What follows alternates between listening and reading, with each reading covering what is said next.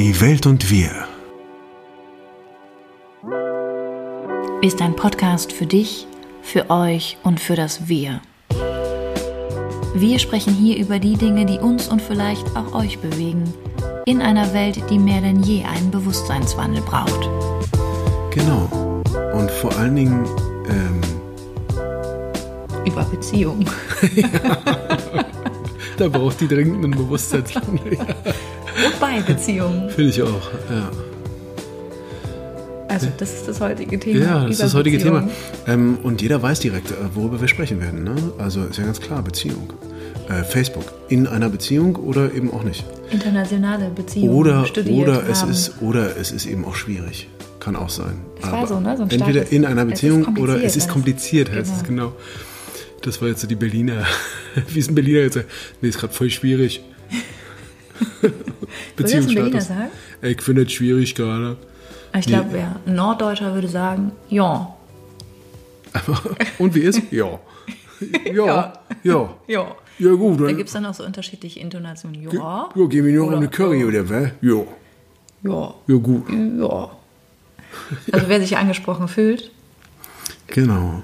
ne, der, der Wisse interessiert mich auch. Wie sagt, was sagt ihr denn so? Genau. Ich, äh, ähm, jetzt ist die Frage, äh, wollen wir mal so einen kleinen Überblick versuchen, wo wir so, Ja, wir machen ja erstmal jetzt immer, das haben wir uns ja angewöhnt, ah ja, ne? der Duden und äh, der Dorsch. Nur für den Überblick, dass wir sagen, wir, wir schaffen mal den Rahmen und dann haben wir natürlich auch noch gesellschaftlich äh, so ein understatedes ähm, Konzept oder beziehungsweise ähm, ein, äh, ein, ja, sind da understated in dem, was Beziehung eigentlich ist. Und ob wir das wollen oder ob wir es nicht wollen. Oder vielleicht ihr jetzt schon mal, wenn ihr da so reinhört, was denkt ihr denn so, was fühlt ihr denn zu Beziehungen? Stressig? Nicht stressig? Oh, eigentlich ganz schön, vermisse ich total, würde ich gerne mehr haben. Bezieht sich das nur auf einen Partner, auf Freundschaften oder wie weit geht für euch der Beziehungsgedanke? Das finde ich erstmal auf zur Eröffnung mal ganz schön zu sagen, mit wem fühlt ihr euch in Beziehung, mit wem seid ihr in Beziehung? Ähm, erstmal so right away. Ich glaube, die meisten werden wahrscheinlich direkt auf, äh, also je nachdem, wie man sexuell ausgerichtet ist, auf Mann-Mann oder Mann-Frau oder Frau-Frau. Ähm, wir wollen jetzt mal die mit den Tieren auslassen. Aber ähm, Ja, ähm, ich glaube, die denken dann eher an solche Art- Formen von Beziehungen. Ähm, Ach, weiß ich gar nicht. Vielleicht auch Beziehungen zu Kindern oder Eltern oder Großeltern oder Geschwistern. Ich glaube, die meisten denken, weil es einfach so oft äh, auch ähm, äh, medial so wahnsinnig behandelt. Jetzt hat er eine neue Beziehung und ist er jetzt in einer Beziehung oder jetzt will er unbedingt eine Beziehung. Äh, gestern Abend haben wir ja so ein, so ein Popzeugs im Fernsehen gesehen. Ja, du hast das gesehen. Ich habe das nicht gesehen. Wo es dann irgendwie um, wo dann der Popstar plötzlich erzählte, vor so einer Wand stand und interviewt wurde und sagte, doch. ja, und ich Ja, will so ach gerne eine doch. Beziehung und ich habe keine Beziehung. jetzt weiß ich's. Und vielleicht hängt das irgendwie mit meiner Mutter zusammen oder mit meinen Eltern. er das oder, gesagt? Ja, irgendwie Ja. sowas. Also ich. Ähm, Ach, das also ich das heißt, aber die meisten, schon mal, also eigentlich, ne? Ja, aber Ja. zum- zumindest Ja. worauf ich hinaus will, ist, dass viele Leute Beziehung eher in diesem Kontext sehen. Mhm. Und was ich eigentlich ganz gut fände zu besprechen hier in diesem äh, in dieser guten Stunde, die wir ja immer versuchen hinzukriegen, ähm, dass ich zumindest der Meinung bin, dass Beziehung viel, viel mehr ist. Oder vielleicht auch viel, viel weniger, nämlich gar nicht mit einer anderen Person unbedingt zu tun hat oder nämlich auch einem anderen Ding, weil Beziehung kann man ja zu allem haben. Ähm, sondern die stärkste und wichtigste Beziehung, glaube ich, ist nicht mit zwei, sondern mit einer einzigen Person, nämlich die Beziehung zu dir selbst. Und äh, egal wie die, wie die jetzt, ähm, also wie, wie du die führst, ich glaube, ähm, ich würde gerne darüber reden, wie man eine Beziehung zu sich selbst so bauen kann, dass alle anderen Beziehungen daraus gedeihen können. Ja, das wäre eine schöne, das wäre eine schöne Outview. Also dann lass uns doch mal den, also den Weg gehen, oder? Ja, bitte. Ja. Also, ähm, wir haben ja den lustigen Duden und da fange ich mal an. Ne? Beziehung, die steht hier, also ein Substantiv feminin. Und ähm, Bedeutungen werden hier zwei angezeigt. Also einmal ist Verbindung Kontakt zwischen Einzelnen oder Gruppen, meist im Plural. Beispiele. Politische, kulturelle, geschäftliche, private, zwischenmenschliche, zwischenstaatliche, internationale Beziehungen. Die deutsch-russischen Beziehungen. Gute freundschaftliche Beziehungen zu jemandem haben. Ich habe die Beziehung zu ihr abgebrochen wirtschaftliche, diplomatische Beziehungen aufnehmen, mit zu einem Land unterhalten. Er hat überall Beziehungen, Verbindungen zu Leuten, die etwas für ihn tun können. Seine Beziehungen spielen lassen, seine Verbindungen zu bestimmten Leuten für etwas nutzbar machen. Intime Beziehungen, ein Liebesverhältnis zu, mit jemandem haben. Ich hatte mich gerade aus einer Beziehung gelöst, umgangssprachlich eine Liebesbeziehung beendet. Die zweite, das war jetzt die, die erste, ne? also Verbindung, Kontakt äh, zwischen Einzelnen oder Gruppen. Die zweite äh, Definition war jetzt innerer Zusammenhang oder ein wechselseitiges Verhältnis. Beispiele, die Beziehung zwischen Angebot und Nachfrage. Zwei Dinge zueinander in Beziehung, Beziehung setzen, bringen. Ihre Abreise steht in keiner Beziehung zum Rücktritt des Ministers im Sinne von hat nichts damit zu tun. Und dann stehen hier noch Wendungen, Redensarten, Sprichwörter. In Beziehung, in Hinsicht unter bestimmten Gesichtspunkten, in dieser Beziehung hat sie recht. Das Buch ist in mancher, in jeder Beziehung zu empfehlen.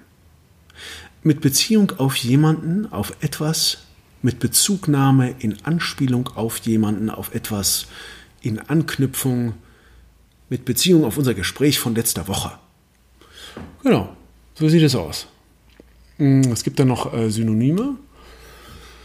Äh, aber vielleicht sind die auch gar nicht so. Was meinst du? Sind die, wollen wir die jetzt noch? Die Ach wollen nee, wir vielleicht glaub, die haben nicht, wir ne? alle. Wir kennen um, Ja. also, ne, also von Kontakt zu Liebesverhältnis und so, Bezug und so. Also das sind ja so die, die Synonyme, die kennen wir. Ja.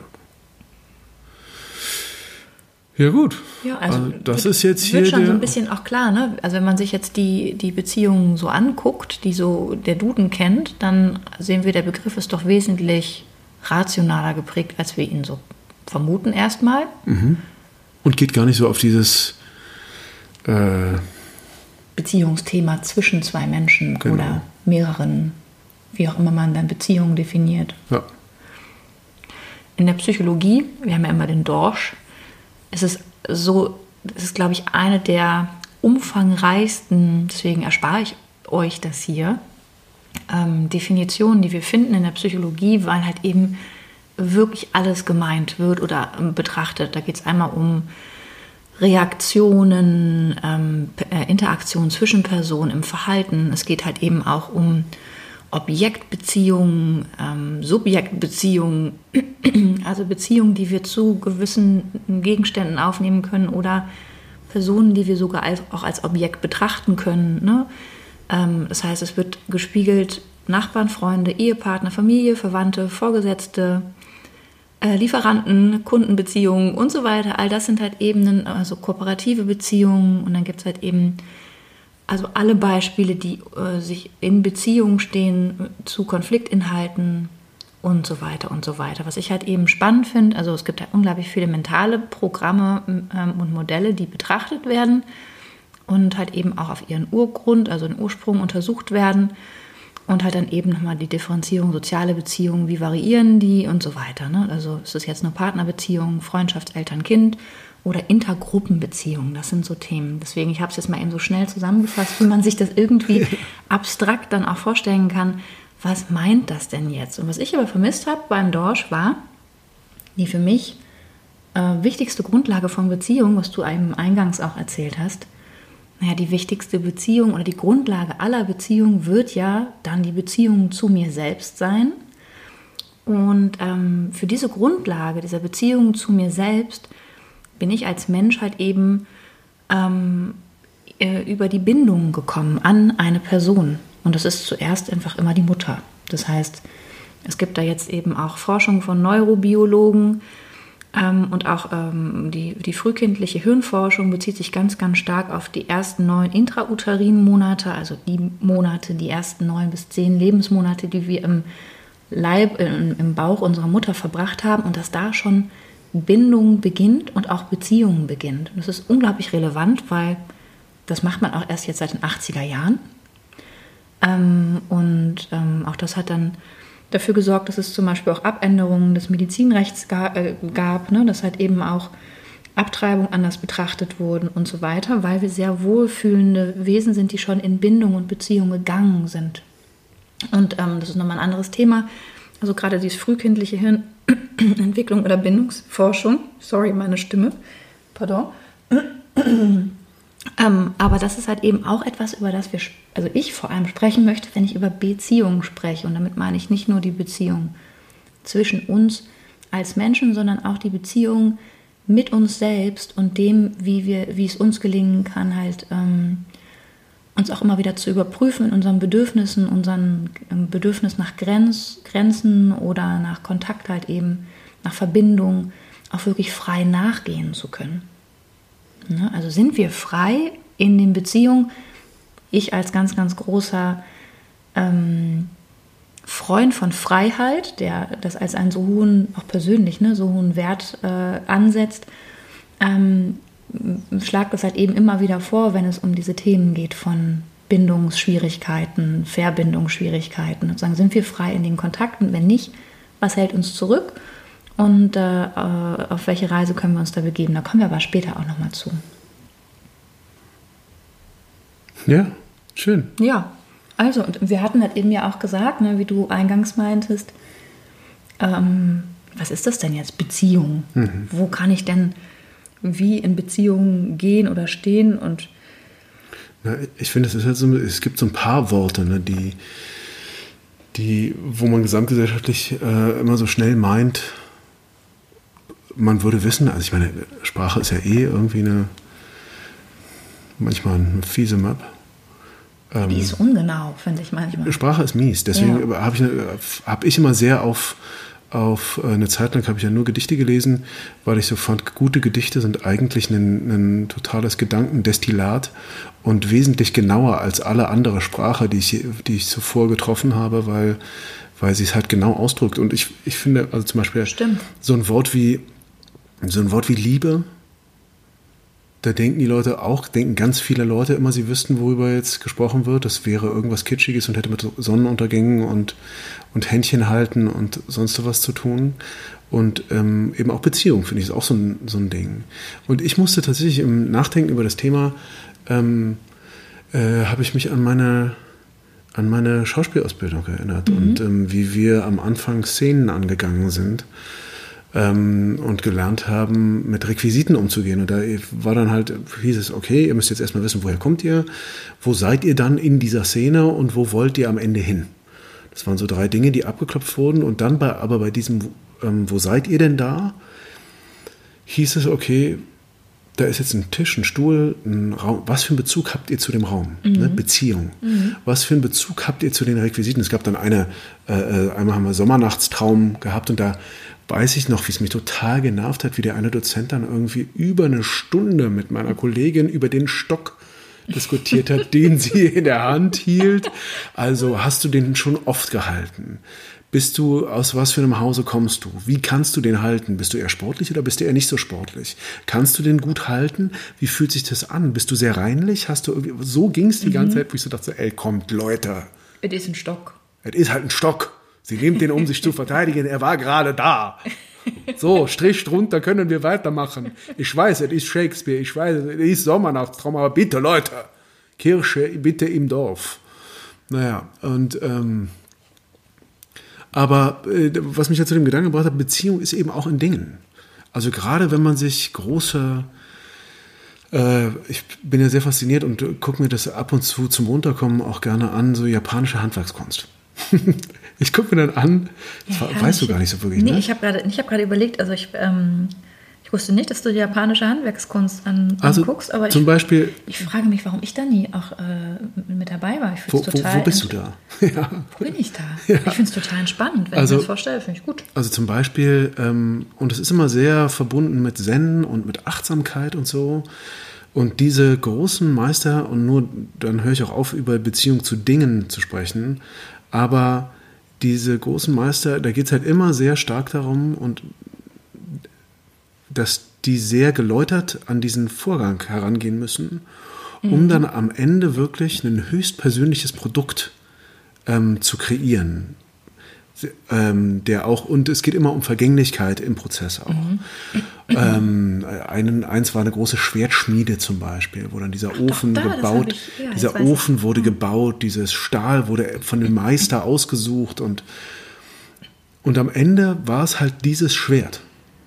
Das ging da um die Schmiede von einem Samurai-Schwert. Und, äh, und, und es war dieses Schwert von diesem Meister mit diesen Zeichen, äh, auch unfassbar teuer dann am Ende, was ich jetzt nicht so wichtig finde, aber trotzdem ähm, haben halt alle wirklich versucht, ihre Seele mit dem Objekt zu verbinden sowie und, und haben dann ein höchstpersönliches Ding sich dabei vergessen im Prozess und dann diesen Gegenstand geschaffen und haben halt einen totalen Bezug zu diesem Gegenstand. Mhm.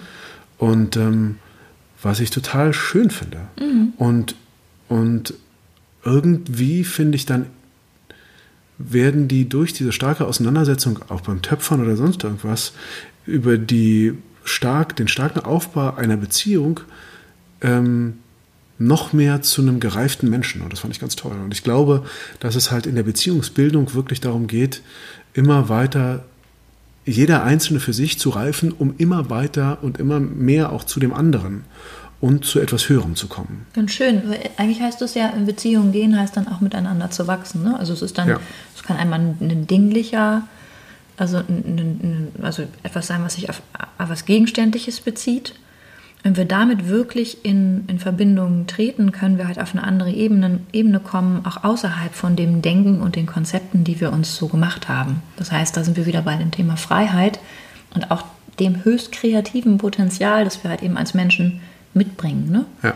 Das ist halt eben auch ein Teil. Das heißt, Beziehungen sind ganz sicher auch immer etwas gewesen, die Entwicklungsboosts sein konnten und auch heute kann das, wenn man das eben auf alle Arten von Beziehungen, vielleicht sogar auf die persönliche Beziehung zu einem Menschen, der uns nahe steht, eben auch sehen, weil es dann Bereiche gibt, wo wir uns miteinander verbinden und erfahren im Rahmen dieser Sicherheit, die wir miteinander gewinnen, über die Erfahrung miteinander, auch in der Aushandlung von den Indifferenzen, also der, der Unterschiedlichkeit, ne? Ähm, ähm, und festzustellen, ah, Wahnsinn, jetzt habe ich dir das erzählt, dass ich ja, mir japanische Töpferkunst angucke und du findest das interessant und mich toll, na, Witz, ne, Scherz beiseite, ähm, sich, halt, sich da halt eben auch immer wieder entdecken zu können ne, und offen zu bleiben. Das ist halt eben auch interessant. Ähm, und ich glaube halt, das ist der Teil, der dann auch eine Strahlkraft, also erst einmal ja für uns selbst, ne, aber halt auch eben für andere bilden kann. Ich denke da gerade so an es greift jetzt zu weit voraus für die, die sich damit mal beschäftigt haben. Ich denke da an eine meiner beiden Halbschwestern. Mit der einen, falls du sie hörst, Lucia, wir haben, ähm, es gab Zeiten, wo wir uns viel um deine Bachelorarbeit gekümmert haben und um Walter Benjamin und den Aura-Begriff. Und das war ein, ein Punkt, wo es darum geht, inwiefern ist es möglich oder lässt sich feststellen, dass wenn wir mit einer ganz, ganz hohen Intensität, nicht nur eine Person, sondern irgendwann halt eben auch Menschen mit einer offenen ähm, Betrachtung, ein Kunstwerk wie die Mona Lisa zum Beispiel bewundern, inwiefern bekommt dann halt eben auch dieses Kunstwerk eine Strahlkraft über die Verbindung, die jeder einzelne Mensch zu ihr aufnimmt, indem er sie betrachtet und mit Gefühlen ne, äh, in Kontakt tritt, Auf, auflädt. Hm. Genau. Und das hat dann den Aura-Begriff geprägt, gebildet und es ist sehr spannend, halt eben zu sehen, was macht denn, was kann denn Bindung eigentlich auch herstellen, ne? wenn wir uns mit einem Bild verbinden, das wir betrachten.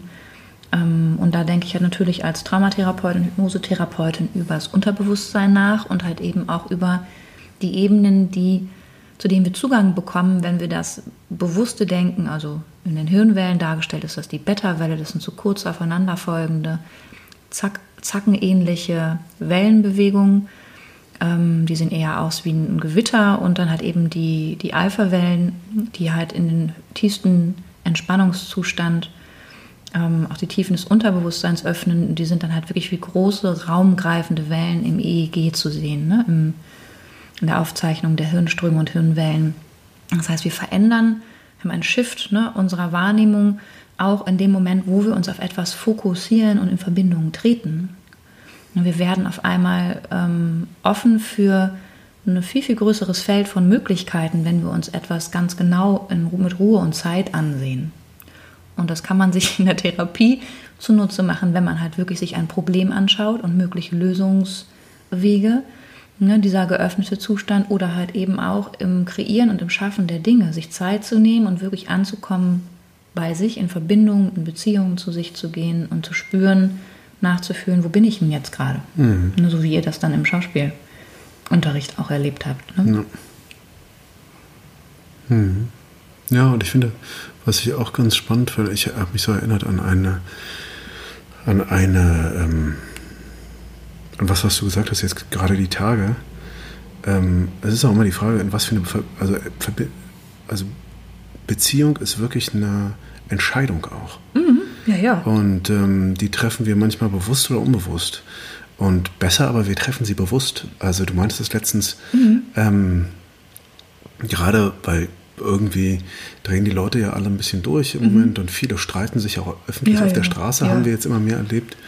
Ähm, und da sagtest du, kannst du es nochmal genau sagen, wie das Ich weiß gar nicht, welche Situation na, das war. Na, du meintest, ähm, überleg dir sehr gut, mit wem du dich streitest. Ach ja, ja, ja. Weil Streit einfach eine sehr starke Verbindung mhm. bedeutet. Das ist die stärkste also Verbindung. Willst so du dich, willst du dich jetzt so mhm. stark in Beziehung mit dieser Person mhm. begeben. Mhm. Ja? Das fand ich ganz spannend. Also nur mal zum Thema, mhm. dass das halt eine, auch eine, ähm, eine Entscheidung ist, zumindest zu einem gewissen Teil. Ne? Ich glaube, du wolltest ja nochmal auf die äh, auf frühkindliche Bindung auch kommen, mhm. weil ich glaube, frühkindliche Bindung ist halt einfach der ähm, Grundbaustein mhm. sozusagen dafür, wie gut die Beziehungen denn dann, egal mhm. welche, ja, freundschaftliche, äh, geschäftliche, mhm. ähm, äh, sexuelle Beziehungen, wie, mhm, gut die, ja. wie gut die dann gelingen oder eben nicht gelingen, hängt ganz viel mit der, mhm. mit der Entwicklung von frühkindlicher Bindung zusammen. Mhm. Und ähm, mhm. ich glaube, das kann natürlich auch bei nicht so guter Bindung, kann später es auch noch mhm. ganz gut laufen, aber du musst halt eine ganze Ecke mehr ackern wahrscheinlich, um das gut hinzubekommen. Ja, oder vielleicht, also, also ich glaube, Beziehung ist immer Arbeit, auch Beziehung für uns, mit uns selbst auch.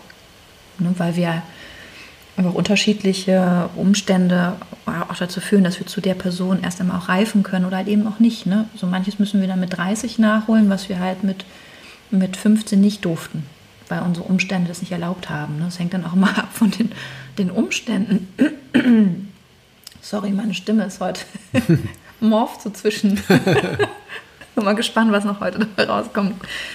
Ähm, genau, und zum Thema Streit und Verbindung ist es, ne, Streit ist etwas, was sehr, sehr intim ist, ähm, wo sehr, sehr stark Nähe auch entstehen kann. Und ich würde immer, immer abwägen, ob ich mit jemandem so nah sein möchte, dass ich mich dann so intensiv auseinandersetze oder ob es vielleicht auch ganz gut ist, da einfach nicht in, in Verbindung zu gehen oder in Beziehung, ähm, weil vielleicht auch das Ergebnis gar nicht also dann stimmt. Man sagen, was möchte ich gerade erreichen? Was denn, man kann ja nochmal abklopfen und sagen, was ist sein Bedürfnis oder ihr Bedürfnis und meins. Und dann ist das relativ schnell auch geklärt. Also ich glaube nicht, dass man kann sich da Stress auch ersparen. Und Streit oder auch Verbindung im Streit, eine, eine starke Nähe über auch starke Emotionen und Gefühle, kann halt im besten Fall, wenn beide das nutzen und, ähm, und in, noch in der Öffnung bleiben können in einer Auseinandersetzung und im Wahren der eigenen Grenzen, extrem ähm, was bewegen und auch verändern. Ne? Weil Wut ist erstmal, also finde ich, ein, ein gutes Gefühl, wenn uns das zum Beispiel auch aus einer aus einem Schuldgefühl oder einer Scham fü führt. Ne? Die, also für die Erledigung oder die Be Bewältigung von Scham brauchen wir jemanden, der empathisch ist und der vor allem es noch ähm, ähm, wagt, auch ein, ein, Feedback zu geben ähm, und das, sich, also dem anderen das Gefühl auch gibt, gehört und gesehen zu werden in seinem Gefühl, in seiner Scham. Und dann kann sich Scham immer auch auflösen, ne, auch Schuld. Wenn wir das nicht haben, also keine Verbindung haben mit jemandem, mit dem wir so eine Grundlage haben, dann wird es schwierig, halt auch auf Beziehungsebene miteinander zu sein, weil wir halt immer wieder vermeiden. Aber du hast total recht, ich hole jetzt schon wieder so weit aus. ähm, Und wir haben ja vorhin, oder ich habe vorhin gesagt, was bedeutet denn Bindung, wenn Bindung der Weg in die Beziehung ist? Ähm, oder einfach eine, die Brücke? Dann war das erste Mal in unserer Anlage als Mensch eine emotionale Versorgung.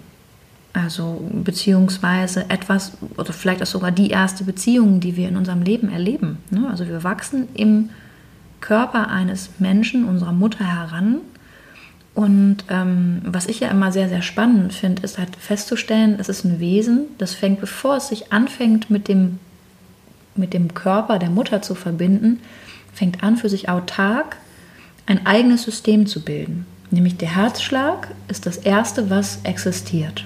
Ne? Als Impulsgabe für äh, den, der jetzt zuhört, für dein individuelles Leben. Also du bist so einzigartig, einzigartiger geht es gar nicht mehr. Das heißt, bevor du dich mit deiner Mutter verbunden hast, hast du in deiner Eihülle schon einen, also einen Mikrokosmos gebildet, einen, einen Raum, der sich dann, nachdem er so gestaltet war, verbunden hat mit dem Leib deiner Mutter. Was ist das von mir? Also es gibt noch keine, nee. Keine äh, Schnur, mhm. Schnurverbindung. Nee, und das finde ich nämlich kein Schnurtelefon. Es gibt noch kein Schnur, kein Red Phone. Ähm, es gibt tatsächlich aber ein System, das in einem System erst einmal heranwächst, ne, was, was den, den ersten Impuls, den ersten Taktgeber deines Rhythmuses in diese Welt hinein, deinen ersten Impuls in, in, in das Leben hinein für sich stand und dann in Verbundenheit, in Verbindung gegangen ist. Das ist eigentlich als Übertragung ganz schön. Ne? Ich liebe es. Und also wirklich ja, dieses ja. erst bei sich ja, und dann, dann zum anderen. in die Verbindung. Und das ist halt, deswegen liebe ich dieses Bild, die mit mir arbeiten, die mich kennen, also die Patienten, die jetzt zuhören sollten. Der eine oder andere wird dieses Bild schon mal mit mir besprochen haben. Und für mich ist das immer, oder war das, als ich das damals in, im Rahmen dieser Bindungsforschung, Bindungstheorien und so ähm, bei einem Hirnforscher ähm, zur frühkindlichen Bindung gelesen habe, dachte ich, wow, das ist ja toll. Das ist ja, also wie schön ist das mhm. als Bild, ne? Und dann sind wir in Verbindung gegangen und dann war es eben auch schon abhängig, wie stark unsere Mutter auch mit der Schwangerschaft sich gefühlt hat, wie äh, sie mit, mit mir als Kind in Kontakt getreten ist oder konnte, welch, wie die Umstände auch von dem, meinem Weg schon mal in, in diese Welt hinein oder auch Mutter und Kind. Ne? Das ist ja dann erstmal eine ganz, ganz starke Einheit. Hm.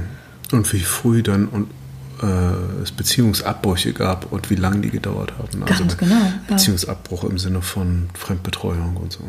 Ja, das kommt dann. Ne? Also das erste ist, das sind so die ersten drei Jahre, die muss man, das muss man sich also auf einer jetzt rein ähm, eine, eine, der Entwicklung des Gehirns und der, der Bindungsgrundlage sind diese ersten drei Jahre unglaublich wichtig. Ne? Und sie sind eigentlich auch eine Blaupause für die Art und Weise, wie wir später auf uns selbst schauen und wie wir auch auf andere schauen und mit ihnen in Kontakt treten. Also wir lernen sehr, sehr viel und ne, ich wiederhole das ja immer wieder. Bis zum sechsten Lebensjahr haben wir keine kritische Instanz. Das heißt, es fällt uns schwer, unser Gefühl von dem, was eben geschieht, halt eben auch zu trennen, sondern wir haben eine ganz starke Färbung durch das, was wir empfinden. Ne? Wir brauchen halt äh, so regulative Kräfte, Menschen und ein soziales Umfeld, die uns Rahmen in dem Umgang mit unserem Gefühl, die uns helfen dabei, Wege zu finden, uns zu regulieren, also uns zu, selbst zu beruhigen auch. Ne? Und dann sind es halt irgendwann auch die Stimmen unserer Eltern oder unserer nahen Kontaktpersonen, die wir wie internalisieren, so verinnerlicht haben, ne? die dann, zum Beispiel, ich höre immer wieder meinen Vater. Ne? Versuch's nochmal. Ach, probier's nochmal, ist okay. Und das, also, ne, das sind dann so. Stimmt, er ist immer so ein ganz ruhiger. Ein ruhiger, geduldiger. Ja, also ist das halt, ne, die, das haben wir dann internalisiert und so kann man dann als Mensch für sich ähm, das auch selber reifen lassen. Und zu, man wird dann selbst halt eben auch diese Stimme, die wir im Positiven vielleicht annehmen konnten, ähm, oder wir identifizieren uns damit, besser gesagt, und halt eben, Stimme gern, und dann eben die, äh, auch die Stimmen, die natürlich jetzt nicht so liebevoll äh, waren. Ne? Die, du bist immer so. Oder, na, das hast du ja wieder gut hinbekommen. Hm. Oder. Naja, oder spätestens in der Schule ist es ja alleine schon, dass die Stimmen sehr eindeutig mhm. äh, leistungsprinzipiell ähm, sagen, ja nein, du bist äh, jetzt ein Sechser-Schüler. Ja, oder Mathe kannst du nicht, probier mal lieber Religion. Na, da bist du doch ganz gut. hatte, nee, das wird nichts mehr. Ah, Chemie, machen wir lieber nicht. Ja. Also das sind so diese, das sind da auch Verbindungen und Beziehungen, die wir geführt haben, ob wir wollten oder nicht, ne, mussten wir damit umgehen. Konnten uns den Chemielehrer nicht aussuchen, den Sportlehrer, den mhm. Mathelehrer. Und im besten Fall haben wir da Menschen gehabt, die uns unterstützen. Aber jetzt zurück zu diesen frühkindlichen Bindungen. Mhm. Na, da bin ich noch, was, was haben wir denn nach diesen, in diesen Jahren? Also was, was bedeutet denn da Bindung? Und es gibt da, oder in den, es hat angefangen in den 60er Jahren und bis in die 80er Jahre, das waren so diese beiden Jahrzehnte, wo so die, vor allem die bekanntesten Forschungen zu Bindungsverhalten durchgeführt wurden. Und die sind bis heute Grundlage für weiterführende Forschung von Bindungs- und Entwicklungstheorien in der Psychologie. Und der eine oder andere, der sich so ein bisschen mit Erziehung von Kindern oder Pädagogik beschäftigt hat, der hat von der Bindungstheorie ganz sicher etwas gehört. Ähm, und ähm, in, den, in den 70er Jahren gab es richtig so einen so Hype um diese Bindungstheorien. Dafür, führe ich jetzt aber nicht aus. Wen sowas mal interessiert, ähm, kann ich gerne auch nochmal so Literaturempfehlungen machen das, oder geben. Das ist überhaupt kein Problem. Ich habe da so ein paar ganz gute. Aber erst einmal. Achso, ja, wenn ihr uns erreichen wollt, dann könnt ihr einfach über Instagram sind wir ganz gut genau. zu kriegen oder. Facebook müssen wir noch machen, ne? Facebook müssen wir eigentlich noch machen. Ja, also da sind wir halt so als Privatperson sind da, ne? beziehungsweise ich habe so eine öffentliche Facebook-Page, aber äh, ne, bei Fragen oder Anregungen gerne dahin. Genau, aber, aber wir kommen noch mit einer, mh. mit einer eigenen, verzeiht uns, Facebook haben wir noch nicht bedacht. Ja. Ist uns jetzt gerade nochmal aufgegangen. Im Rahmen von diesen Forschungsgruppen hat man Kinder untersucht. Ne, das heißt, man ist davon ausgegangen, Mutter-Kind-Beziehung ähm, oder es gibt zumindest einen primären, eine primäre Bezugsperson, auf die sich das Kind halt eben vor allem ausrichtet.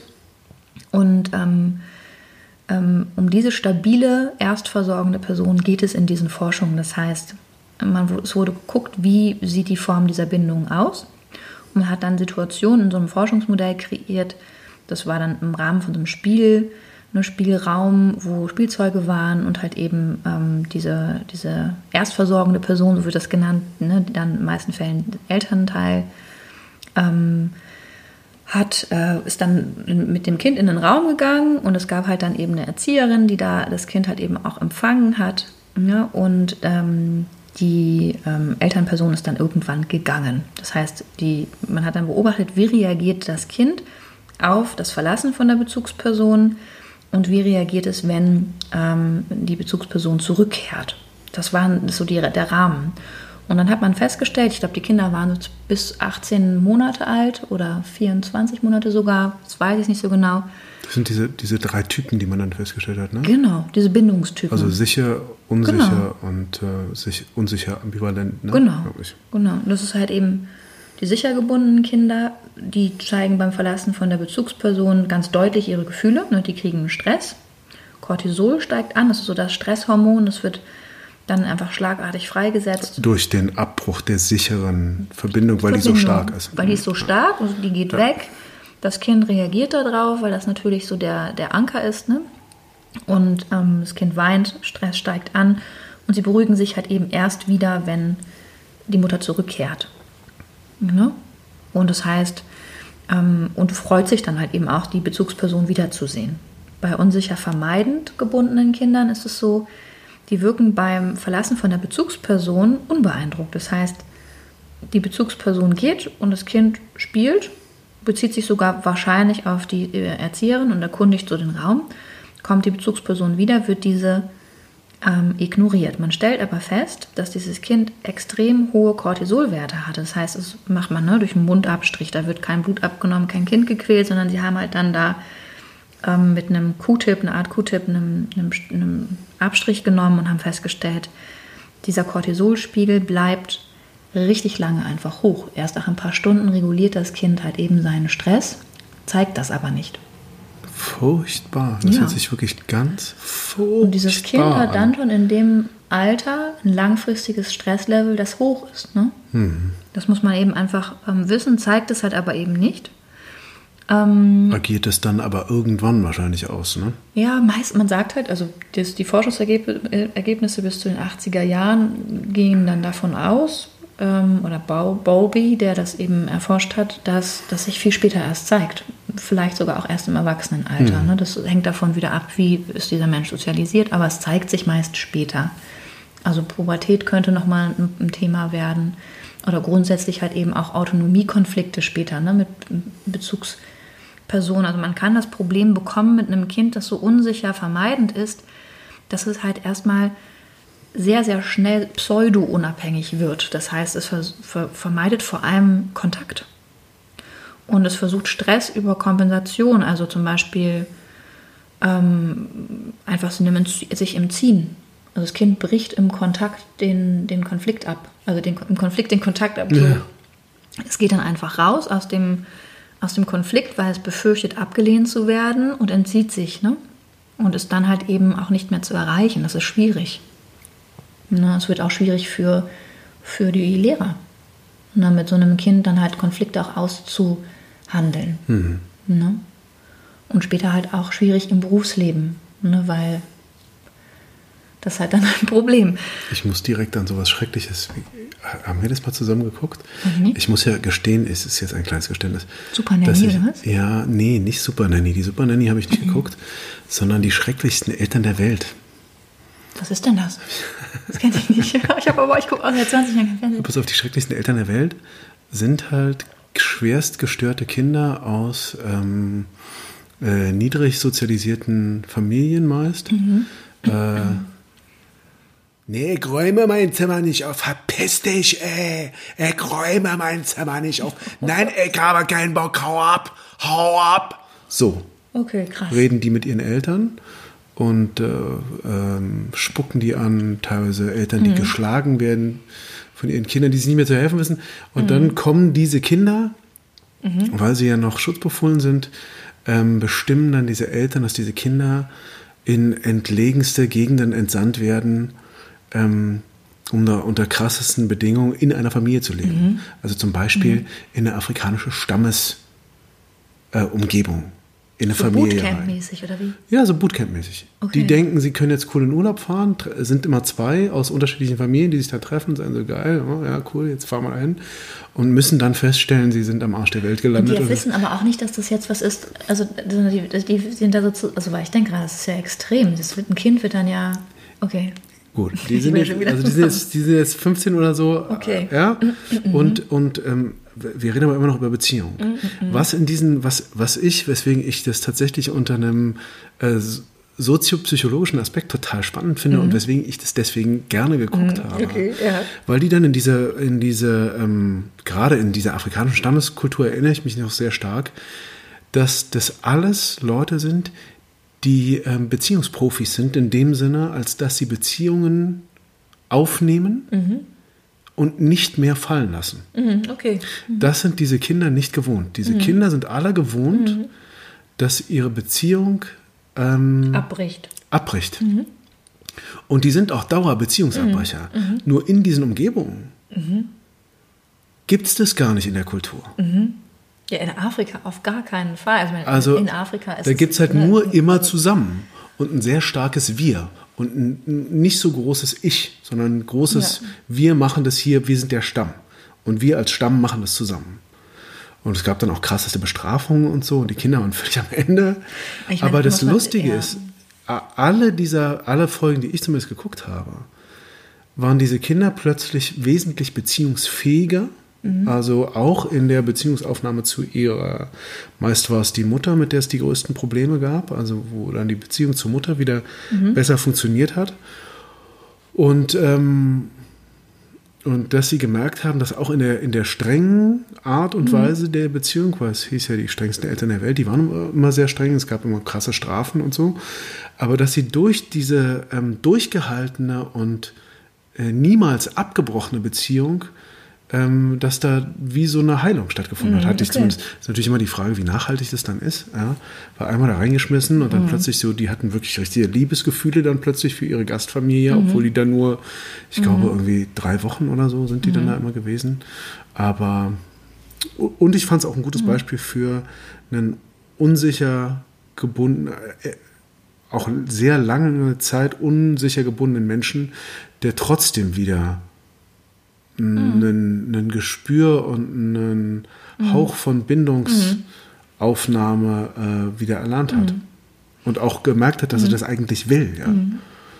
Ich glaube, es ist, also erstmal können wir sagen, das Urmenschliche ist ganz sicher die Suche nach Verbindung und Beziehungen. Ne? Also erst einmal jedem lebendigen Wesen ähm, geht, es ist ein Grundbedürfnis, in Kontakt zu gehen. Ne? Also wir haben, mhm. wenn wir uns Pflanzenreich angucken, die symbiotisch miteinander leben. Ne? Also da haben wir auch immer wieder die Suche nach Sicherheit, Anbindung, Beziehungen, Schutz ne? und so weiter. Mhm. Das ist übrigens ganz schön, du zitierst Bowlby, ich, äh, ich RTL 2. Das finde ich ganz... da weiß man gleich, mit wem man zu tun hat. Ja. Du, ich will das mal sagen. Stell jetzt mal an, Jeff. Ich kannte die Sendung tatsächlich nicht. Ich wollte natürlich auch sagen, ich habe mich gerade so versprochen. Im, ist RTL 2 oder RTL? Ich weiß nicht. Eifer des Gefechts. Ähm, natürlich kann man erstmal sagen, also in Afrika, mir ist schon klar, dass Afrika ein Kontinent ist ne, und es einfach wie viele Länder hat? mit unterschiedlichsten so, kulturellen ja, Ausprägungen, sondern ich wollte jetzt das nicht so pauschalisieren und sagen in Afrika, ne, wie in, in Deutschland oder in Frankreich, sondern mir ist, ne, das einfach nochmal klarzustellen. Wir haben ganz grundsätzlich, wenn wir sagen, wie stark sind, haben welche Länder, auf welchen Kontinenten auch immer, welche Sozialisierung und welche Bindungstheorien, Strukturen auch, das sind unterschiedlich. Guckt euch um. Ne? Also wir haben natürlich bei also einem, einer gewachsenen alten Kulturvolk ähm, eine andere Tradition, andere Rollenbilder und Verständnisse, die aber ganz, ganz stark halt auch bindungsbasierend sind. Ne? Das heißt, es gibt ganz, ganz klare Rollen für Männer und Frauen. Es gibt auf einmal, ne? es gibt ganz, ganz klare Rollen für welche Menschen in welcher Altersklasse. Es, fällt es kommt überhaupt gar nicht in Frage, dass ältere Menschen ähm, da irgendwie in ihrem Wert äh, sinken. Ne? Und da geht es auch gar nicht um die, wie in westlichen Industrienationen, um die ökonomische Kraft, die ein Mensch halt eben mitbringt oder nicht mehr hat und daran an, deswegen an Wert verlieren könnte. Ne? Das sind Dinge, das ist halt, steht gar nicht zur Debatte. Deswegen zurück zu der Bindung, wenn wir sagen, ähm, es war früher so in Zeit, im Zeitalter von Großfamilien, dass es eine ganz, ganz andere Möglichkeit gab, natürlich auch gewisse fehlende Bindungsstrukturen zu ergänzen. Also Großeltern haben ganz sicher auch dazu beigetragen, dass es eine andere Anbindung ähm, an, und ein anderes Angebot an Zugehörigkeit gab. Wir haben jetzt ein, ein seltsames Modell, ne, oft in diesen Solo-Familien, ähm, alleinerziehende Eltern, ne, die sich organisieren müssen. Wir sind Patchwork-Eltern, wir wissen davon auch ein Lied zu singen. Ne? Dass es im Arbeits- und im Alltag einfach unglaublich stark ähm, auch einen fordern kann, immer wieder auch Bindung und Beziehungen ähm, zu nähern ne, und aufzunehmen, zu aktualisieren und gerade mit Kindern, die in die Pubertät wachsen, ne, das wie anderen Menschen es halt eben auch geht. Also wir haben unglaublich große Gaps, die wir auch immer wieder schließen müssen und sind uns oft gar nicht so klar, ja, wie sind wir denn eigentlich gestartet? Ne? Was war denn mein, wie war meine Verbindung? Und wenn wir jetzt zurückkommen, wir hatten halt den unsicher vermeidenden Bindungstyp, jetzt zuletzt aufgeführt, ne? Und ähm, den sicher gebunden, der kam zuerst. Und dann halt eben das unsicher ambivalent gebundene Kind. Das ist halt vor allem ein Kind, was gelernt hat, ähm, dass es äh, nicht sicher ist, ähm, weil die Bezugsperson es verlässt. Äh, wenn, nee, dass es nicht sicher ist, wenn die Bezugsperson sie verlässt. Und sie haben halt ähm, in dieser unsicheren Ambivalenz eine, eine, Sehnsucht und auch eine Ablehnung gegenüber der Bezugsperson als Konfliktthema. Ne? Deswegen heißt es unsicher ambivalent. Es ist nicht unsicher vermeidend, ne? Ähm, sondern es ist halt eine Sehnsucht gegenüber der Bezugsperson, zum Beispiel ein Elternteil, der immer wieder sehr lange weg ist. Da kann halt so ein Konflikt auftreten, ne, der vielleicht auch mal über zwei Monate weg ist und dann wiederkehrt. Und das ist dann auch ein klassisches Thema bei Trennungskindern, wo es vielleicht eben noch Grabenkämpfe gibt ne, oder diese Themen aufkommen, die das Kind verunsichern in seiner Routine. Das heißt, ähm, ursächlich sind es unberechenbare Beziehungserfahrungen, die das Kind gemacht hat mit der Bezugsperson. Es kommt und es ist ganz schön und dann ist es aber weg. Und das heißt, es muss immer wieder als reaktive Strategie erahnen, was die Bezugsperson denn jetzt vielleicht tun wird oder ähm, was sie tun kann, um dieser Bezugsperson vielleicht auch zu gefallen. Ne? Das heißt, in dieser Beziehungsgestaltung empfindet sich das Kind oft auch als hilflos und einflusslos oder überfordert. Ne? Und das ist halt eben das, was halt später auch schwierig wird in Beziehungen, ne? eine unsichere Ambivalenz. Ähm, das heißt, ähm, da sind wir ähm, bei einem Kind in einem, in einem Beispiel, ne? die Mutter geht, wenn es die Mutter jetzt war als Bezugsperson, das Kind ist ganz, ganz stark verunsichert, weint und wehrt sich dagegen. Ne? Und kommt die Bezugsperson jetzt aber zurück, dann sind die Kinder hin und her gerissen, sich entweder trösten zu lassen oder sie abzulehnen. Das heißt, das ist auch eine langfristige Stresssituation, die sich ganz ähnlich bei dem unsicher vermeidend gebundenen Kind äußert. Über Stunden steht ein ganz, ganz hoher Cortisolspiegel halt einfach im System und Cortisol ist halt eben immer etwas, was Adrenalin äh, jagt ne? und was halt Stress macht. Und das bei so einem Kind ist einfach heftig. Jetzt haben wir dieses Beispiel gehabt, RTL 2, die brutalsten Eltern, die schwierigsten, schlimmsten Eltern. Die schlimmsten Eltern der Welt.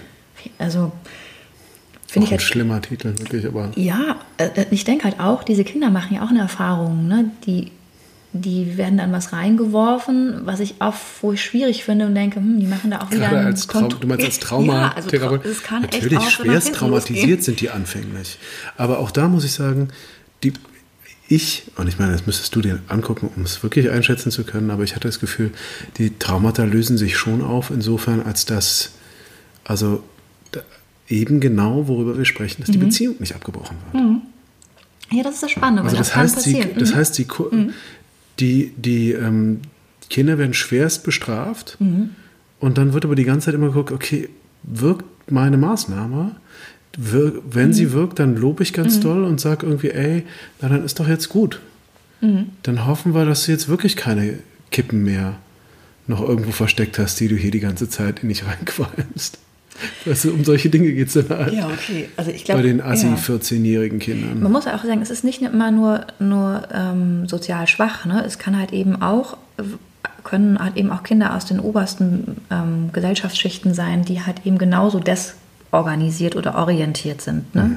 Also das muss man echt sagen. Also weil das kann genauso ein ähm, Ludwig äh, Maria so und so sein von und zu, ne, der extrem stark auffällig ist durch seine Desorganisierung. Ne? Ja, na, ich finde, wenn wir, wenn wir jetzt über, ähm, über Bindung, die ähm, früh, früh ähm, verlassen, also beziehungsweise früh abbricht, sprechen, dann muss man natürlich gerade im Prenzlberg und in Mitte sehr stark darüber sprechen. Also weil, warum ist, warum sind diese Gegenden, es ist ja unfassbar, das ist ja wie ein, wie ein Themenpark für, äh, für Kinder. Überall an jeder Ecke hast du irgendwie ein mega Museum für Kinder, den Friseur für Kinder, die, den, äh, den Clowns Workshop und den Zirkus Workshop und alles Mögliche, um Kinder zu beschäftigen, damit sich aber genau die Eltern nicht mit ihren Kindern mehr beschäftigen müssen, mhm. weil die haben ja mhm. so viel anderes mhm. zu tun. Und deswegen ist es auch echt okay, die zum Kinder-Yoga und, und ähm, Vorschulmandarin äh, mit äh, sieben Monaten in die Kita zu schicken. Ja, also ich glaube, ich meine, man muss immer auch abwägen. Ne? Ich stimme dir da also total nur, zu. Nur als, als äh, ne, ich, ich stimme dazu. Und ich, ich habe mhm. auch ein Beispiel von meiner ähm, äh, hochgeschätzten und lieben Kollegin Katharina Kali, die ähm, hat so Kurse mit, äh, mit äh, äh, benachteiligten und teilweise auch schwer erziehbaren Kindern gemacht. Und sie meinte, der härteste Kurs, der härteste Kurs war an der Schule im Grunewald. Okay. Das war das Allerübelste. total gelangweilte, angeätzte. Okay. Die gesagt haben, ey, jetzt kommst du hier wieder mit so einem Psychozeugs. Ich habe schon drei Therapien hinter mir. Weißt du, und wir reden. Wie wir, alt waren die denn? Wir reden von 15-Jährigen. Okay. Ich habe schon drei Therapien hinter mir. Drei Therapeuten. Also. Pff. Ja, okay. Und unglaublich ähm, wahnsinnig äh, skilled mhm. darin, ähm, andere fertig zu machen ähm, und eben aus der Beziehung komplett rauszugehen. Mhm. Und ich gesagt habe, ey, jetzt reicht es mir langsam, du machst jetzt mit. Ja, du kannst mir ja gar nichts. Was willst du denn, ja? Weißt du so? Ja, also es ist halt eigentlich spannend, wenn man sagt, okay, ne, jeder wird jetzt wahrscheinlich so darüber nachdenken, wie er sich selber einordnet oder welche Erfahrungen er mit welchen Menschen gemacht hat. Ne? Aber ich glaube auch eine ganz, ganz große Bindungstyp, den wir so haben, gesamtgesellschaftlich, ist auf jeden Fall unsicher vermeidend oder unsicher ambivalent. Ne? Wir haben halt, also es gibt, damit ich den Rahmen nicht so sprenge, ich könnte euch ewig halt von, von Entwicklungen und, und Bindungstheorie erzählen, weil ich es extrem spannend finde, beziehungsweise es eben auch wissen muss im Rahmen meiner Arbeit. Ne? Und ähm, als Traumatherapeutin bin ich halt 2011 war das dazu übergegangen, eben weil es so viel Sinn für mich gemacht hat, auch nochmal eine, einen Schwerpunkt oder eine Weiterbildung über, ähm, sind es dann jetzt fast dreieinhalb, vier Jahre in der Paarberatung, in der prozessorientierten, das heißt eine sehr, eine sehr intensive, ähm, lösungsfokussierte Paararbeit zu gehen, weil ich festgestellt habe, wie stark halt eben ähm, wir Schwierigkeiten haben, A, mit uns in Verbindung zu gehen und in Beziehungen und auch wirklich zu klären, ne, was, was uns da im Weg liegt, auch uns wertvoll zu äh, finden, ähm, und, äh, liebevoll mit uns umzugehen, ähm, in Beziehung mit uns zu treten, gnädig zu uns zu sein, uns Raum zu schenken für Entwicklung, ne, ähm, auch milde walten zu lassen. Und dass es natürlich auch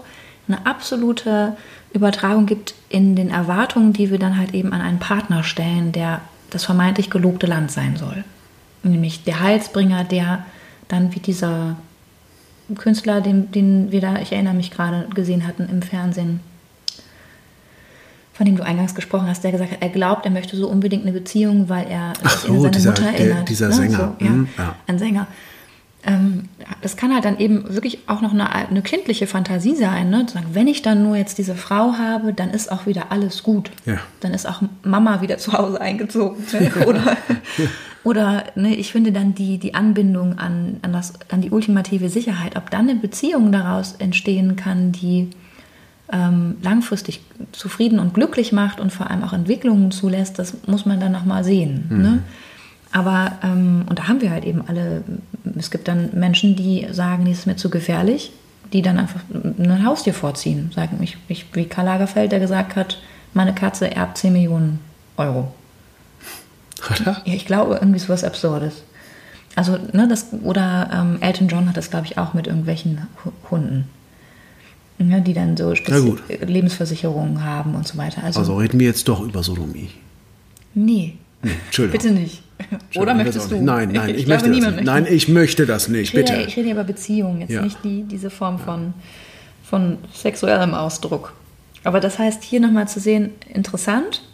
Und ähm, wir haben halt jetzt diese vier Typen, ich fasse nochmal kurz zusammen, sicher gebunden.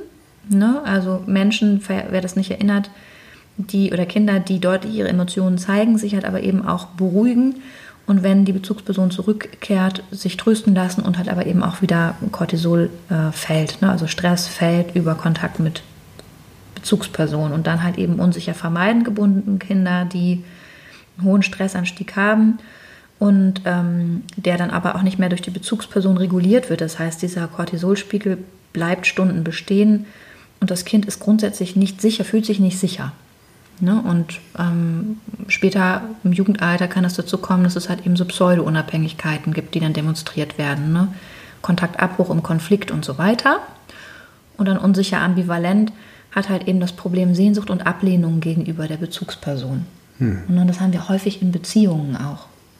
Komm her, ich liebe dich, ich kann aber auch nicht mit dir. Geh weg, du Schwein, du bist schuld daran, dass es mir und schlecht geht. Und wenn eine Katze hat, ich bin ja eher der Hundetyp, und wenn eine Katze hat, dem könnte diese Ambivalenz auch bekannt vorkommen. Wie in Istanbul, diese ja, Katze, ne? oh Gott, ey, die war Ach, so das gestört, das, das Viech einfach. Ja, immer so ran, dann wieder weg. Das war ganz interessant, ne? nur wenn wir mal über Beziehungen reden. Ähm, und ich habe ja hier eine Paartherapeutin und äh, Traumatherapeutin an meiner Seite. Das Krasse ist es auch wirklich aufs Tierreich zu übertragen, weil ich dann zum ersten Mal ähm, äh, äh, bestimmte Begrifflichkeiten gehört habe und Anna mir dann ganz genau erklärt hat, wie ich mit dieser psychischen Störung dieser Katze umzugehen habe und es hat funktioniert. Es war so abgefahren, weil, weil die dann... ich habe in Istanbul in, in einem kleinen Stadtteil habe ich mir ein Apartment gemietet, genau. wenn ich da war. Und da leben mir überall in Jihangir überall Katzen. Na, und in diesem Apartment gab es halt eine Katze. Genau, und das ist halt eben äh, Puspus Puspus war, hatte, war schwer Borderline, würde ja. ich sagen. Und genau, ja. ich habe dann die Diagnose Borderline von ihr beschrieben bekommen und wie man mit Borderline-Patienten ähm, nee, nicht mit, Patienten äh, äh, mit, mit Borderline-Menschen umgeht, sodass sie sodass sie Vertrauen fassen. Ja, ja so Wieder, auch nicht. Doch, so, naja, doch, die hat dann Vertrauen gefasst. Das war wirklich verrückt. Weil nee, hab, genau, was halt, aber das stimmt schon. Also, ne, was, womit, wie kann man halt eben einen stabilen Kontakt mit jemandem herstellen, der verbindlich ist und halt eben eine Nähe-Distanz halt eben in der Waage mhm. hält. Genau, genau. aber sorry. Ja. Das ist aber ja. wurscht. Aber, aber das fand ich sehr interessant, dass die Übertragung funktioniert hat. Ähm, Ja. Ja, äh, aber äh, ganz grundsätzlich, um darauf zurückzukommen, mhm. auf Beziehung und Beziehungstypen und Bindung, das heißt also eigentlich kann man sagen, dass ähm, wahrscheinlich die stabilsten Menschen voraussichtlich die sicher gebundenen Typen äh, sein werden. Genau. Alle anderen müssen ganz schön ackern, um eigentlich, weil durch den Abbruch dieser Bindung ist ja ein Vertrauensverlust entstanden und vielleicht ein Vertrauen in die in etwas sehr Grundsätzliches, nämlich äh, die Frage steht im Raum, gibt es so etwas wie Liebe tatsächlich? Mhm. Und, mhm. Ähm, und sogar wenn es, wenn ich dann mich mit mir selbst geeinigt habe, dass es sie gibt, ähm, gibt es die für mich. Ganz genau. Vor allem, wenn ich sie für mich selber nicht herstellen kann. Ne? Exakt. Ne? Und da muss ich an einen Satz denken, vielleicht schon mal gehört, der eine oder andere. Ähm, liebe deinen Nächsten wie dich selbst. Mhm. Ähm, und wenn man den mal so ein bisschen andersrum dreht, ähm, da geht es ja dann um, die, um Selbstliebe auch. Also eigentlich kann man dann auch sagen im Umkehrschluss, man kann den anderen nur so sehr lieben. Mhm. Und ich glaube aber in dem Zusammenhang, aus dem kommt, das sind natürlich alle Menschen gemeint, nicht der Nächste nur mhm. als Beziehungspartner, mhm. aber man kann den anderen nur so sehr lieben, mhm. äh, wie man sich selbst eben auch liebt. Und ich glaube, den Weg musste halt gegangen sein und am besten hast du es mal empfunden, dass dich jemand bedingungslos geliebt hat und wenn wer, wenn nicht die Eltern, beziehungsweise in dem Fall ist es ja tatsächlich, ich bin ja tatsächlich, bezeichne mich als Feminist, entschuldigt bitte, aber es ist ja tatsächlich die Mutter, ne, wenn ich es richtig verstanden habe, um die es geht in dieser Beziehung. Natürlich geht es um die Eltern dann auch, mhm. aber es geht ja vor allen Dingen erstmal, die erste Beziehung ist ja nun mal die Mutter da. das ist vor allem die leibliche, ne? Also ja. das ist ja, wir haben ja darüber gesprochen, wie kommen wir in diese Welt, dann ist die erste, der erste Kontakt, die erste Bindungsperson auf jeden Fall, weil wir ja schon im Leibe anfangen, eine Verbindung aufzunehmen miteinander, ne? Ähm, ist es die Mutter und dann ist es aber genauso relevant und kann halt eben auch ausgleichen, ne? wenn wir eine, eine, es braucht ja nur einen Menschen. Ich finde, man kann das auch mal sich so im, im Munde zergehen lassen, zu sagen, ne, für diese Form von, von, von Feedback und von Bezugnahme und Verbindung brauchen wir nur eine Person. Und das können wir auch immer nachholen. Also das heißt, sogar die Kinder, die die schlimmsten Eltern der Welt dann eben über sich ergehen lassen mussten, können halt auch eine Beziehung, Beziehungserfahrung machen, die sie stark und sicher bindet. Ähm, und stark und sicher gebunden ist immer auch in aller Freiheit und Achtung der persönlichen Grenzen. Mir ist es ja auch mal wichtig, auch zu betonen, Liebe ist bedingungslos dahingehend, dass sie halt auch die Grenzen des anderen wahrt. Ne? Also Bedingungslosigkeit mit einer Grenzenlosigkeit hat nichts mit Liebe zu tun. Ne? Liebe achtet unbedingt die Grenze des anderen und, ähm, und kann halt eben auch seine eigene Grenze wahren. Ne? Und halt eben auch sein Bedürfnis vertreten. Und dann ist halt eben die Frage, was haben wir für Defizite, wenn wir aufeinandertreffen, in Beziehungen gehen?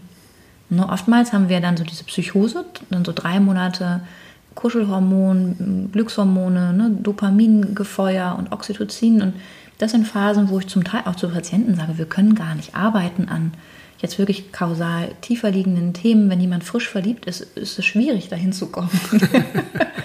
also da habe ich wenig Möglichkeiten. Ne? Das ist auch okay, es darf ja so sein, und das Leben ist halt eben lebendig und das kennt halt eben andere Wege. Es ist immer ein Wechselspiel. Eine Verliebtheitspsychose. Psychose, total. Mhm. Eine Verliebtheitspsychose Ganz schön. eigentlich, man kann da schwer Kennt arbeiten. Jeder. Ultra verstrahlte Leute. Ja, und ne, ganz süß, aber irgendwie so ein bisschen. und es ist auch immer wir zwei gegen den Rest der Welt. Ja. Ne? Ich meine, wir kennen das auch. Genau. Wir hatten das auch. Ja, und auch mit einer unglaublichen Lässigkeit alles vernachlässigen. Also alles und alle vernachlässigen und das ist auch total okay, ist alles okay.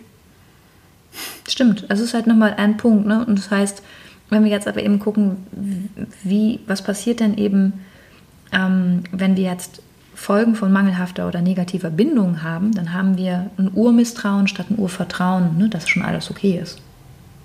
Und wir haben vor allem auch eine negative Einstellung zu uns selbst entwickelt. Das heißt, es kann sogar gar nicht, manchmal gar nicht passieren, dass wir uns verlieben, weil wir uns so stark zurückziehen, dass wir gar nicht erfahrbar werden für jemanden anderen. Ja? Hm.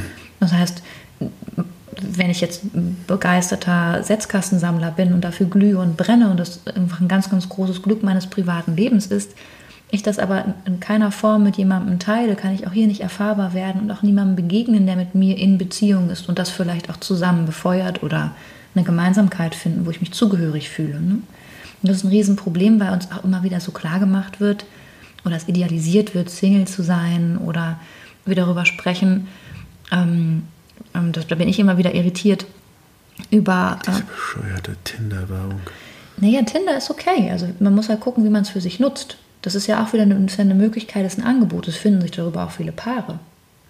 Das ist halt dann die Frage, und da sind wir wieder bei. Ja, nee, aber die Werbung idealisiert halt gerade dieses, so, okay. dieses, Allein, dieses Alleinsein und seine Entscheidungen so treffen, wie man es halt selbst möchte und so. Ja, ich hoffe, dass wir dafür jetzt nicht nur das auf der Ebene der Sexualität dann brauchen, dass wir da irgendwie ultimativ autark sind.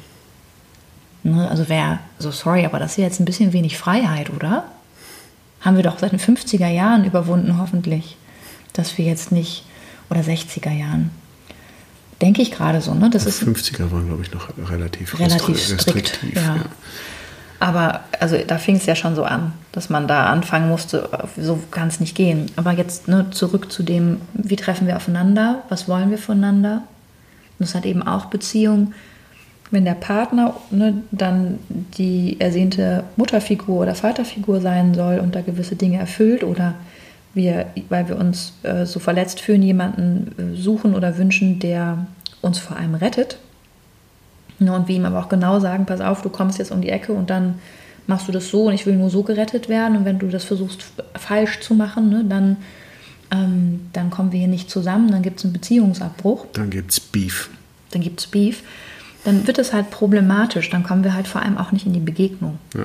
Ne, weil wir dann halt, ist so ein, ein so unpersönliches Konzept, was aber gar nicht so gemeint sein muss, wird es aber dann, ne? weil wir den anderen gar nicht sehen und wir uns selber wahrscheinlich auch gar nicht erleben und erfahren, mhm. frei von den Verletzungen, die wir mal eben erlebt haben.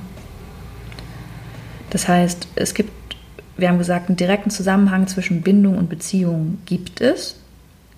Ne? Und ähm,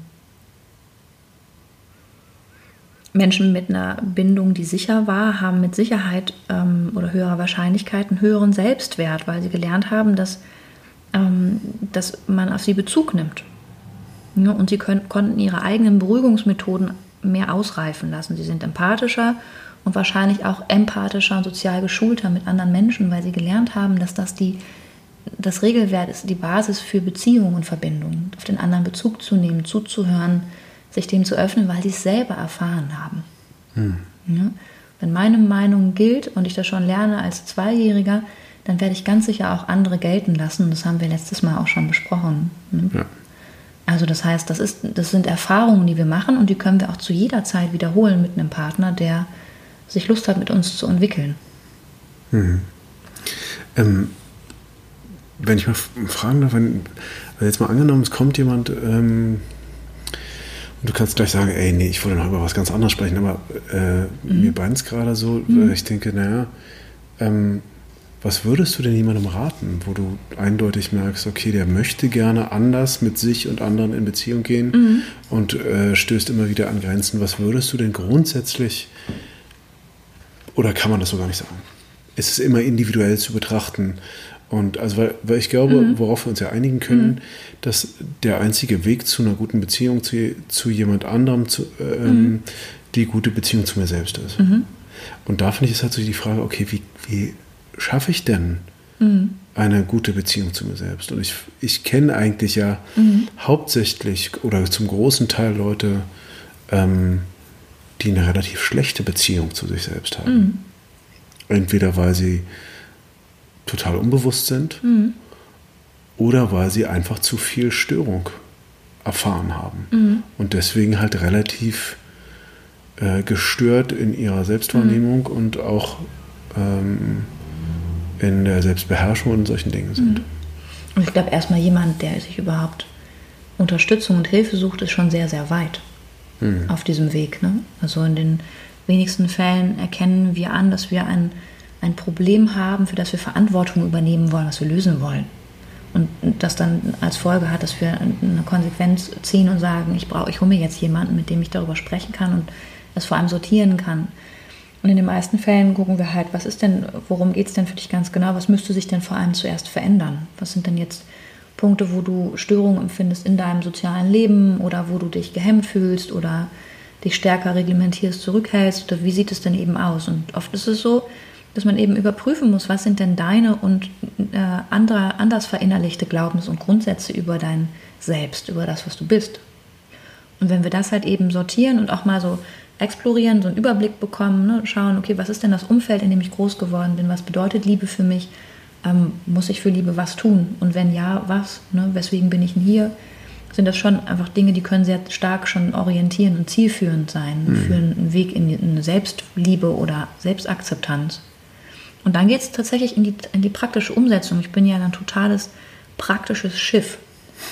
Ne, mit meiner Prozessorientierung und jetzt auch halt eben, sind es ja auch 15 Jahre. Ähm, es geht wirklich dann darum, auch zu schauen, wo hat was in meinem Alltag Raum für mich? Ne? Und wie viele Rollen habe ich halt eben zu bedienen? Und wo komme ich mal wirklich einfach nur in das Gefühl zu mir selbst?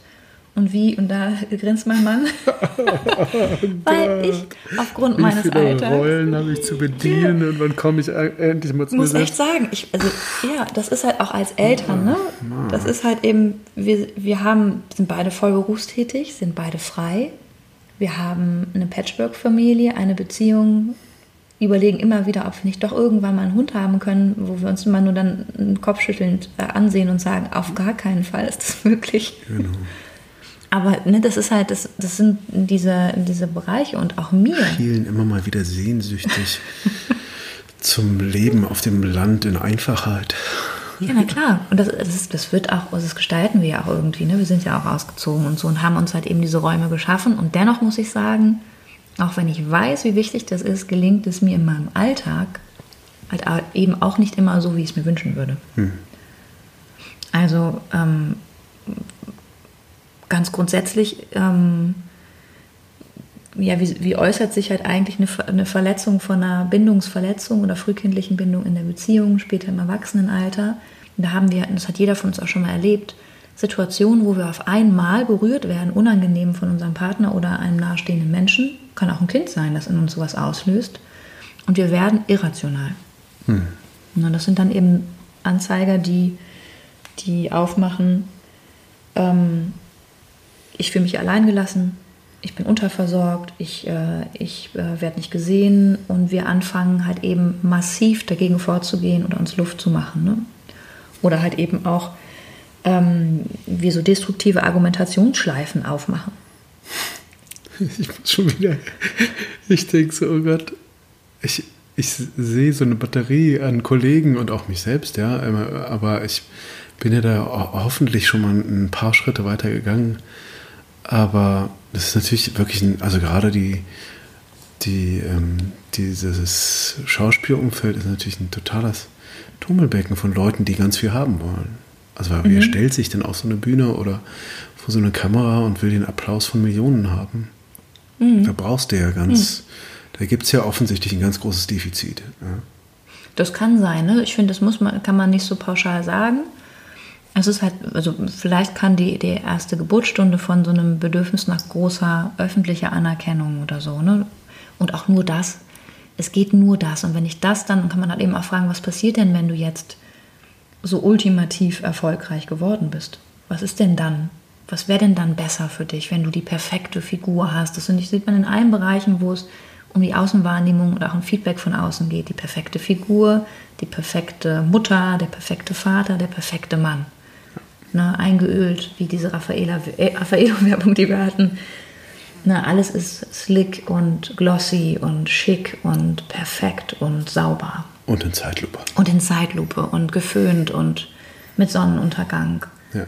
Und das ist halt eben nicht Beziehung. Jeder, der halt eben auch schon so die Urgründe und Abgründe seiner, seiner Streitkultur durchbrochen hat, ähm, der wird sich jetzt daran erinnern. Und es können halt manchmal Dinge sein, auf die wir ganz, ganz stark reagieren, ohne dass und mein Gegenüber was damit zu tun haben muss, wie ich mich gerade eben ähm, auch gereizt fühle. Ne? Der muss, da heißt es immer, du hast aber mir dieses Gefühl gegeben du bist schuld daran, dass ich äh, mich so schlecht fühle und ich, äh, was auch immer, mhm. nicht kann.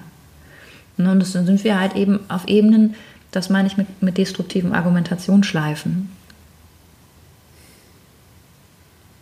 Ne? Und das ist halt eben ein Punkt, ähm, da kann man halt eben wirklich arbeiten. Und das Spannende ist, es halt überhaupt erstmal zu klären, das merke ich bei Paaren, mit denen ich dann halt eben arbeite, ähm, dass wir oft äh, Ebenen verlassen, wo wir uns gar nicht mehr zuhören. Und wo wir auch den anderen gar nicht mehr hören, sondern voraussetzen und interpretieren, was der andere damit meint. Hm. Und damit haben wir dann wieder die Amygdala, die halt eben manchmal obskurste Unterstellungen aufwirft und dafür sorgt, dass wir nicht mehr in Verbindung miteinander treten, sondern dass wir uns wirklich eher abwerten ähm, oder Vorwürfe machen oder sich halt eben seltsamste Strukturen entwickeln. Und am häufigsten für so ein Mangelbedürfnis ist, ähm, ist halt, ähm, sind so Beziehungsschwierigkeiten, ähm, wo wir halt eben ne, diesen geballten Schmerz auf den Partner projizieren, damit wir ihn weniger fühlen. Und der Blick auf die Beziehung verändert sich halt eben so stark. Ja, und das heißt, nur aufgrund der Anwesenheit dieses Partners, auf den wir so viel halt eben drauf projizieren, berührt er uns unweigerlich an Punkten, die uns eskalieren lassen. Hm. Ja, und das ist halt dann, dann sind wir wirklich drei Jahre alt oder manchmal auch nur sechs. Ne? Und das heißt, eine Partnerschaft kann dann halt eben, wenn wir lernen, das aufzulösen und halt eben auch uns da stärker wieder abzuholen in der Beziehung zu uns und uns eine Beruhigung geben und halt eben umlernen können, ne, ähm, dass wir auf einer Ebene heilen können, die könnten, das könnten wir gar nicht ohne den, das Gegenüber schaffen weil wir nie an diesen Punkt kommen würden mit uns. Entweder weil wir uns vermeiden oder uns wegorganisieren, uns wegbetäuben oder gar nicht so tief gehen, weil wir es nicht wagen. Mhm, deswegen ist es ja auch so fatal, dass heute Beziehung so, so schnell zu haben ist. Ne? So viel Bäumchen wechselig ähm, ja. gemacht werden kann, weil es halt uns den, die Möglichkeit zum Wachsen in dieser Beziehung und auch nochmal, haben wir zwar schon gesagt, aber mhm. nochmal gesagt, in dieser Beziehung ja nicht nur zum anderen, sondern mhm. diese Beziehung ist ja immer das Wachsen über die Beziehung zum anderen auch in unserer Beziehung zu uns selbst zu wachsen. Ah. Das verpassen wir dann halt in ja. dem Moment. Ja. Und da geht es dann immer eher um irgendeinen Kick, aber in diesem, in der Suche nach dem Kick und nach der neuen Verliebtheitspsychose mhm. oder auch nur dem sexuell starken mhm. Rush, den man mal haben möchte, mhm. ähm, der lässt uns am Ende ja leer zurück. Mhm. Wie es halt bei jeder Droge dann am mhm. Ende auch ist. Aber am Ende ist es ja nichts anderes als das. Total. Und, ähm, und ich glaube wahrscheinlich das Einzige ist wirklich dieses, auch diese Konflikte auszuhalten und zu wachsen. Ich erinnere mich, äh, waren wir da nicht zusammen in dem Taxi? Ich erinnere mich an so eine, an so eine Taxifahrt mit so einem Taxifahrer und das war ganz spannend irgendwie sind wir auch auf das Beziehungsthema gekommen. Mhm. Er hatte von seiner ähm, ja, ja, Lebenspartnerin erzählt, Lebenspartnerin erzählt. Ich weiß nicht, mhm. wie lange die dann, die waren irgendwas krass Langes zusammen. Irgendwas über 30 Jahre, glaube ich. Netter Typ. Mhm. Und der meinte dann so, ja, wisst ihr, ich weiß ja nicht, was ihr so für Konflikte habt und habt ihr ja bestimmt auch. Wir habt Kinder und so, wird ja wahrscheinlich viel los aber also ich kann nur sagen, ich habe so oft überlegt, im Laufe meiner Beziehung mich zu trennen. Ich könnte mir überhaupt nicht mehr vorstellen, ohne die zu sein, mhm, weil, ich, weil die so zu meinem Leben gehört und ich so zu ihrem und ich so bei mir angekommen bin, aber auch und auch durch die Konflikte, die wir hatten und ich bin da so dankbar für. Mhm. Und das ist einfach nur noch eine tolle, eine tolle Beziehung. Deswegen denke ich halt, weil wir ja gerade über das Bäumchen wechselig gesprochen haben, dieses Aushalten in, wenn wir jetzt über partnerschaftliche Beziehung sprechen, dieses Aushalten von Konflikten, das Austragen von Konflikten und sich da immer weiter durchackern. Ähm, was wir ja auch kennen, wie jedes Paar, vor allem auch Paare mit, mit Beziehung, ist, ähm, ist am Ende dann wirklich, wirklich, wirklich wertvoll. Also wenn mich einer fragen würde, ähm, würde ich sagen, äh, geh in Beziehung und halte die aus ich bin überhaupt nicht Verfechter, dass, man, dass ich sage, Auch was man darf sich, ne? man bitte darf sich nicht, euch, man darf sich nicht, ja, wenn ihr, wenn das nur noch durchhalten ist, dann ja. bitte trennen. Aber, aber ein Konflikt, der lebendig ist und bleibt, äh, der ist gut. Den kann man mhm. halten und führen und sollte ihn dann auch bitte irgendwann verlassen. Na, Dauerkonflikt mhm. ist auch schrecklich. Aber das finde ich ist halt das eine. Und und ich glaube, am Ende des Tages geht es in Beziehungen wirklich mhm. immer nur um das, es geht nur um das eine. Mhm. Es geht nur um die Liebe und um nichts anderes. Entweder Liebe, und ich glaube, ich bin auch gar kein, es gibt äh, diese Idee, das Gegenteil äh, von der Liebe wäre, wäre die Angst. Ich glaube, das Gegenteil von der Liebe ist die Trennung. Und, ähm, und ich glaube halt, je mehr ich in der Liebe wachse, desto mehr wachse ich auch in der Fähigkeit, mich zu verbinden mit dem, mit dem anderen und mit, mhm. allen, mit allen Leuten um mich herum. Mhm. Und, ähm, und deswegen glaube ich, ist halt Beziehung, also, und dieses Verhältnis kann halt, des, und da bin ich dann am Anfang wieder angekommen, mhm. dieses, äh, diese Beziehung kann halt zu allem sein. Mhm. Ich glaube, dieser Schwertschmied, der liebt dieses Schwert. Mhm. Der Töpferer liebt diesen äh, unglaublich äh, künstlerisch ähm, gefertigte Teeschale, mhm. diese japanische. Mhm. Und, ähm, und wenn Menschen sich wirklich mit, mit äh, einander, mit ihren Kindern, mit ihren Familien und vielleicht dann sogar irgendwann auch mit dem Rest der Welt auf eine liebevolle Art und Weise beschäftigen, dann wird Beziehung schön. Ja. Und dann wird ja. die Welt tatsächlich auch ein besserer Ort. Ja. Ähm, und da bin ich immer für zu haben. Und so, glaube ich, würde ich sagen, probier da weiterzukommen in deinem ähm, Vermögen, Liebe vor allen Dingen erstmal für dich selbst zu empfinden und aber auch für die Welt. Und geh raus und guck es dir genau an und probier Verbindung aufzunehmen zu allen Dingen, zu dir selbst und zum anderen. Ja, ich glaube, das ist, also ich kann wunderschön auf den Punkt gebracht, könnte ich gar nicht mehr zufügen. Ich glaube, ein wichtiger Schritt ist halt dabei, den Mut auch zur Verletzlichkeit zu haben. Also, weil es heißt nicht, dass wir hier alle sicher gebunden uns begegnen müssen, sondern wir können halt eben wirklich sagen, wir, wir begegnen uns erst einmal selbst in der, in der Offenheit für das, was wir sind. Also Authentizität ist da ein Stichwort zu sagen, ja, was ist denn, was ist denn das, was ich bin? Unabhängig von dem, was ich mal dachte oder sein soll. Und dann halt eben, wenn wir diesen Weg begehen und erstmal ganz nüchtern da reingucken, was wir entbehren und was wir an Bedürfnissen haben, die nicht erfüllt sind, dann kann dieser Weg dieser Verletzlichkeit, also dieser, dieser in den Kontakt zu gehen mit den Gefühlen, so eigentlich der, eine der schönsten Liebesbeziehungen unseres, wenn nicht sogar die schönste Liebesbeziehung unseres Lebens werden. Ja, halt sich wirklich ähm, äh, da ganz in, in die Augen zu sehen, zu sagen, ja, ich bin da auch genug mit dem, was ich bin. Und wenn wir uns halt eben das zur täglichen Gewohnheit machen können, uns hier irgendwo zu begegnen, einen Raum zu schaffen, erst einmal bevor wir überhaupt über Beziehungen und Verbindungen nachdenken, die tiefe innere Verbindung zu suchen mit uns, dann, ähm, dann können wir halt eben auch anfangen, ganz, ganz andere Gedanken zu uns zu pflegen und damit andere Erfahrungen auch machen. Und wenn wir keine Veränderungen in unseren Gedanken über uns selbst erwirken können, dann können wir auch keine neuen Erfahrungen machen, auch mit Menschen im Außen wir bleiben halt eben, dann sind dann das nur wechseln dann eben die, die Kontakte, die wir haben, aber die Erfahrungen bleiben die gleichen. Und wenn wir dann noch wagen, uns zu zeigen, wie wir wirklich, wirklich sind und wagen auch ehrlich zu sein, also wirklich auch uns zu offenbaren, uns zuzumuten, dann werden wir halt eben auch sichtbarer und erfahrbarer für die Menschen, mit denen wir in Beziehungen auch wirklich sein wollen. Und dann wird es auch immer noch Konflikte geben und es wird auch unschön werden. und es wird auch eine Zumutung sein. Aber es wird auch wunder wunderschön sein, weil das schwimmt halt eben auch in diesem Pool. Ja. Und, ja. und das auch in äh, jedem Kontext. Ne? Also wir sprechen hier, wie gesagt, immer, wir sprechen nicht über, über ähm, äh, Paarbeziehungen, sondern wir sprechen tatsächlich auch über die Beziehung, Beziehung, über die, die Beziehung zum Chef, Kindern, über die Beziehung Oma, zur Freundin, mit Oma, mit Mutter. Wenn die authentisch und verletzlich ist, also Ne, soweit man und da gehen, soweit ne? ja. man sich da offenbaren möchte und es auch sinnvoll ist. Manchmal ist es auch total sinnlos. Ja, vor allem mit Kindern sich zu offenbaren. Auch nicht so, ne? Mit Kindern ja. geht es halt auch nicht so. Ja. Man muss irgendwie auch die Grenzen da absolut finden und wahren.